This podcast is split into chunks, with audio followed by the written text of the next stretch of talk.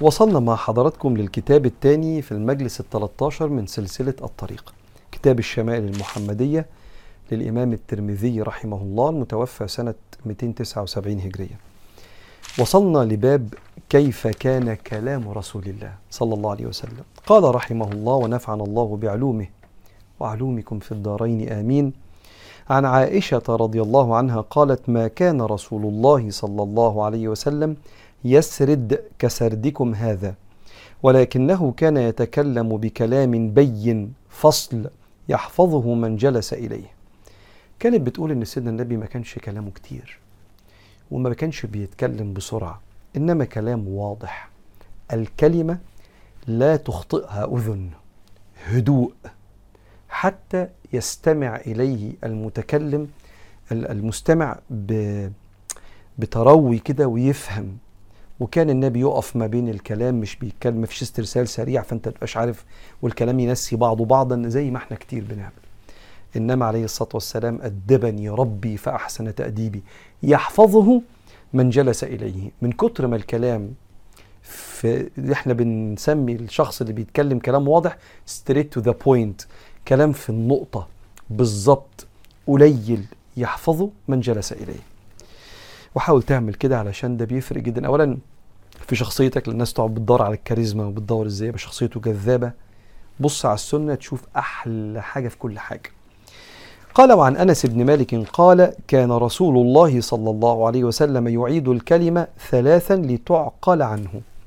كان ممكن يكرر الجملة بتاعته أو الكلمة بتاعته ثلاث مرات لا تغضب لا تغضب لا تغضب علشان اللي قدامه يفهم كويس ويحفظ ويبدو إن ساعات التكرار بيفرق في لقط العقل واستجابة واستيعاب العقل لأهمية الكلام. مش كده الكلام عن الجنة والكلام عن النار والكلام عن الآخرة عن ربنا.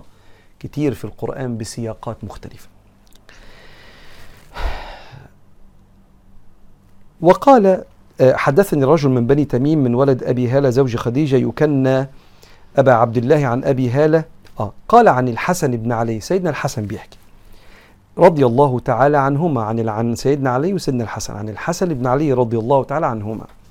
قال سألت خالي هند بن أبي هالة وكان وصافا فقلت صف لي منطق رسول الله صلى الله عليه وسلم. قال كان رسول الله صلى الله عليه وسلم متواصل الأحزان دائم الفكرة ليست له راحة طويل السكت لا يتكلم في غير حاجة. يفتتح الكلام ويختمه بسم الله تعالى ويتكلم بجوامع الكلم. كلامه فصل لا فضول ولا تقصير. طيب لسه في حتة في الحديث بس نقف هنا. سيدنا الحسن اتولد ستنا فاطمة أمه وسيدنا علي اتجوزوا سنة 2 هجرية. خلفوه بعد سنة فبقى اتولد سنة 3 هجرية. والنبي انتقل في ربيع سنة 11 يعني هو تقريبا كان عنده 8 سنين. سبع 8 سنين. فلما انتقل النبي عليه الصلاة والسلام وهو طفل راح لخاله هند بن أبي هالة. هند ده ابن السيدة خديجة. وكان كبير. السيدة خديجة كانت متجوزة قبل النبي عليه الصلاة والسلام. فهند ده هند ده رجل. سألت خالي هند بن أبي هالة. فهو هند ده ابن السيدة خديجة كانت مخلفاه من قبل النبي عليه الصلاة والسلام. لحق النبي وكان راجل كبر في السن وعاش. فسيدنا الحسن قال له طب النبي انتقل من فترة وأنا كنت صغير كلمني أكتر عن النبي كان بيتكلم إزاي وبيقعد إزاي احكي لي يا خالي. قال كان رسول الله صلى الله عليه وسلم متواصل الأحزان. كلمة حزن مش معناها دائما شيء من الكآبة إنما هو انشغال البال بالأمور المهمة. وانشغال البال بالناس المهمة اللي هي أمته وأمة النبي أمتين. أمة الدعوة كل العالم الكافر والمؤمن اسمهم أمة الدعوة. وأمة الإجابة اللي آمن. ما هو أمة الدعوة دي كل العالمين.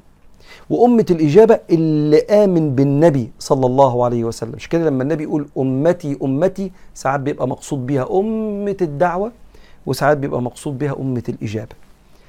وما أرسلناك إلا رحمة للعالمين. فمشغول بالكون والدنيا والآخرة والجماد والحيوان والنبات وأنت لما تبص على كلام النبي تلاقيه فعلا رحمة للعالمين. فكان دايما باله مشغول متواصل الانشغال الأحزان دائما الفكرة. دايما في حاجة كده عارف أنت ساعات تقعد أنت أنا وأنت نقعد في اللا شيء كده. حد يقول لي أنت قول لي إيه اللي على دماغي؟ أقول له ولا حاجة. فعلا ولا حاجة. سيدنا النبي عليه الصلاة والسلام ما عندوش طرفة عين إلا وفيها فكرة توزن الدنيا والآخرة. دائما الفكرة. ليست له راحة. هو النبي بيعمل إيه دلوقتي؟ بيصلي. لا بيدعو. لا آه، ما رأيت رسول الله قط فارغا في بيته. إما يخصف نعلا لمسكين بيخيط جزمة واحد غلبان أو يخيط ثوبا لأرملة أو بيخيط جلبية واحدة ست أرملة. بتسعى وبتجري على عيالها وجوزها مات. فما عندهاش وقت حتى تخيط الثوب بتاعها بيخيطوا النبي. ويحلب الشاه ويساعد ويزور وعنده مشاكل مع بيحلها ما بين المتجوزين وبيصلي لوحده بالست سبع أجزاء. ليست له راحة. إذا كان أحمد بن حنبل إمام أهل السنة اتسأل متى الراحة قال عند أول قدم في الجنة. ده الناس اللي همتها عالية بتشتغل من الفجرية وعندها صلة رحم وعندها عمل خير وعندها تربية عيال. فتحس إنه يومه ليه وزن. ما بالك النبي ليست له راحة. طويل السكت. يعني لو ما فيش حاجة نتكلم فيها ما بنتكلمش. فسكوته كان طويلا لديمومة فكرته. فلما يطلع الكلام من الفكرة الدائمة يطلع النبي عليه الصلاة والسلام. لا يتكلم في غير حاجة. هو أنا لو ما اتكلمتش دلوقتي في ضرر؟ لا يبقى مش هتكلم. لا أتكلم إلا عند احتياج. يعني لازم أقول حاجة دلوقتي. علينا إحنا بقى مش بتكلم على النبي. لا الواحد يبقى عايز يتكلم عشان يقول أنا موجود ولا عشان يضيف عشان يقول إن أنا عندي إضافة على فكرة خدوا بالكم بفهم في الموضوع ده ولا عشان ينظر ويبين إنه فاهم ولا عشان ينصح عشان يبين إنه مهتم وهمه عليك وهمه على الأمة. في احتياج. أنت جاهز؟ مستعد. مهم إني أتكلم في الموضوع ده. في إضافة فعلا فيها قيمة مضافة لا يتكلم في غير حاجة. يفتتح الكلام ويختمه. بسم الله تعالى. يبدأ بسم الله وينهي بسم الله. على الذكر الدائم.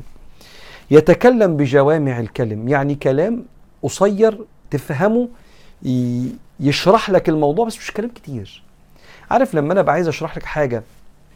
دي بتبان في ال voice notes اللي بنبعتها على الواتساب. أنت كتير قوي يجي لك voice note 3 دقايق. المحتوى بتاعها 30 ثانية.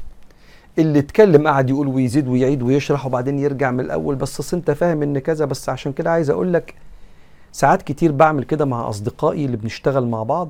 لما يبعت لي رسالة طويلة أقول له عايزك تجرب حاجة عايزك تبعت لي الرسالة دي تاني في عشر وقتها عشان تتمرن إنك تقول كلام قصير وتخلصه to the point لا في زيادة ولا في إخلال. ما يبقاش طول ممل ولا اختصار مخل. فبيقول له إيه بقى؟ فبيقول يفتتح الكلام آه يتكلم بجوامع الكلم كلامه فصل واضح. لا فضول يعني ينفع تقصقص منه وتمنتج فيطلع الكلام زي الفل. طب واللي منتجناه ما كانش ليه لازمة. آه لا. ده العظماء ما بيعملوش كده ما بالك النبي نفسه عليه الصلاة والسلام. ولا تقصير ولا كلام سيدنا النبي صلى الله عليه وسلم بيبقى قصير. بحيث إنك أنت تقول بس ممكن تشرح عشان ما فهمتش حضرتك؟ لا. كلام واضح ومفهوم وألفاظ واضحة ألفاظ العرب ما فيهاش صعوبة الألفاظ على العرب اللي عايشين وقتها اللي تخليه لما يروح يقعد يتأمل ويتدبر فيفهم غلط. إنما ألفاظ واضحة فيها عمق لكن بساطة مش سطحية بسيط وعميق. وعلى فكرة دي النبوة دي النبوة وحي من ربنا سبحانه وتعالى عشان الكل يفهم. الفلاح البسيط والإمام الكبير يفهم. فقال لا فضول ولا تقصير ثم بعد ذلك تكلم عن بعض سلوكيات النبي عليه الصلاة والسلام الراقية نقولها المرة الجاية إن شاء الله في كتاب الشمائل المحمدية.